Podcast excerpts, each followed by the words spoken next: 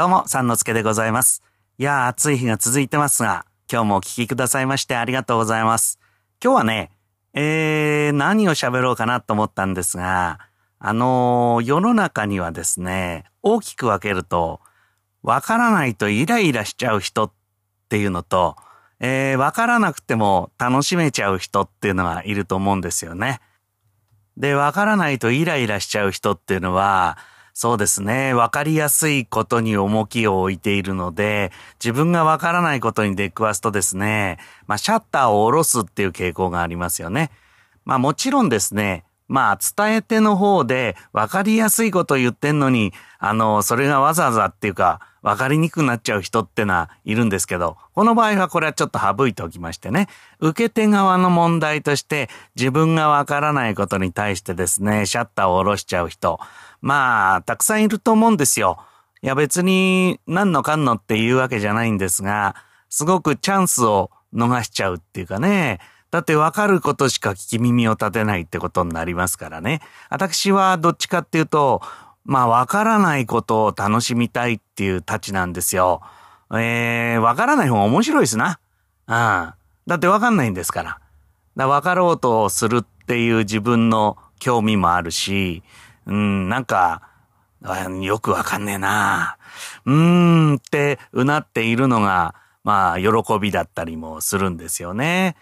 で、落語に関して言えばですね、古典落語っていうのは昔からあるもんなんで、本当はわかりにくくないんですよね。いろんな人の手を経ているし、いろんな時代を経ているので、わかりやすいはずなんですが、どうしても、わかりにくいものもありますね。でもやっぱり首突っ込んで、興味を持っていくと分かった時の喜びっていうこともありますしね。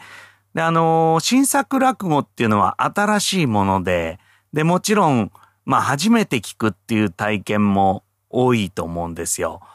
それなのになんとなくですね、もう聞いた人に分かりやすくやろうという、分かりやすい落語を、考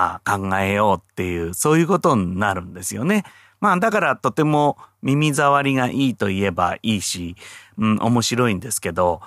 古典落語の場合はですね、何度も何度も聞いているのに分かりにくいっていう、そういう状況が生まれるわけです。で、これが、面白さの一つでもあると思うんですよね。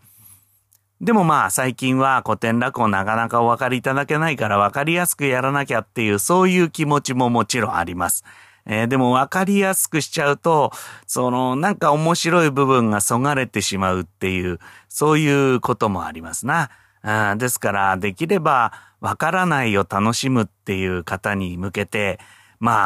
からない話を申し上げていきたいなっていう、で、一緒に分かった時の喜びを分かち合おうっていう、そういう気持ちがあるんでございます。で、これはコロナっていう一つの今の世の中にも言えることで、コロナのことは誰もわからないんですよね。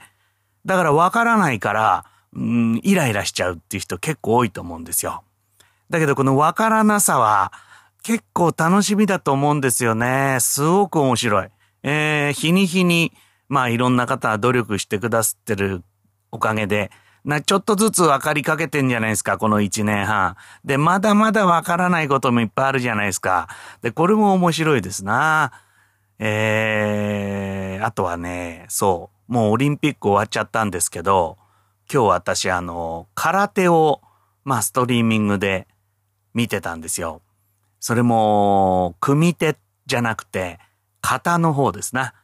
型。なんだか分かんないですよ。目の前で、イエーとか言いながら、ボンボンってすごい音を立てながらね、速い動き、そして緩急自在なんですけど、いろんな型を見せて、それを競うわけでしょ。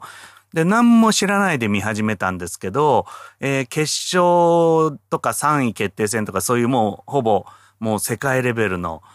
試合ですよね。二人一組でやるんだってことが、見ているとわかる。で、二人一組で一人ずつやって、そして、ど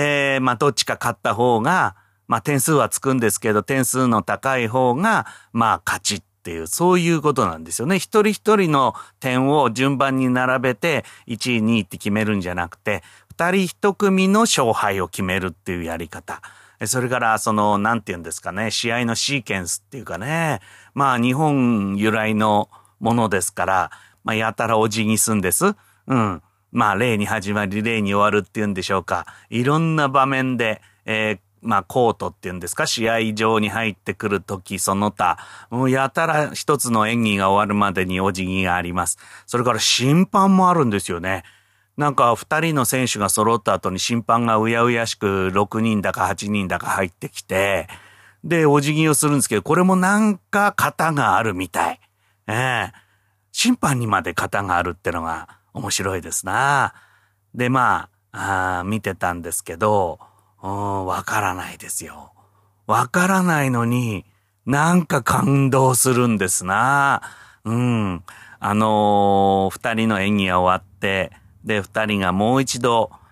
まあ、コートに揃って、で、審判がそこへスーッと2人の真ん中へ割って入って、で、手をさっと上げてどっちが勝ちかっていうのを決めるわけですよ。この一連のシーケンス、それから、まあ、勝敗が決まった後にお互いを称えて、握手したり、ハグしたり、これもまた素晴らしく感動を呼びますな。なんだろう、全然わかんないけど面白いという、まあわからなさを楽しむっていうことが私の癖かもしれませんな。皆さんはどうでしょ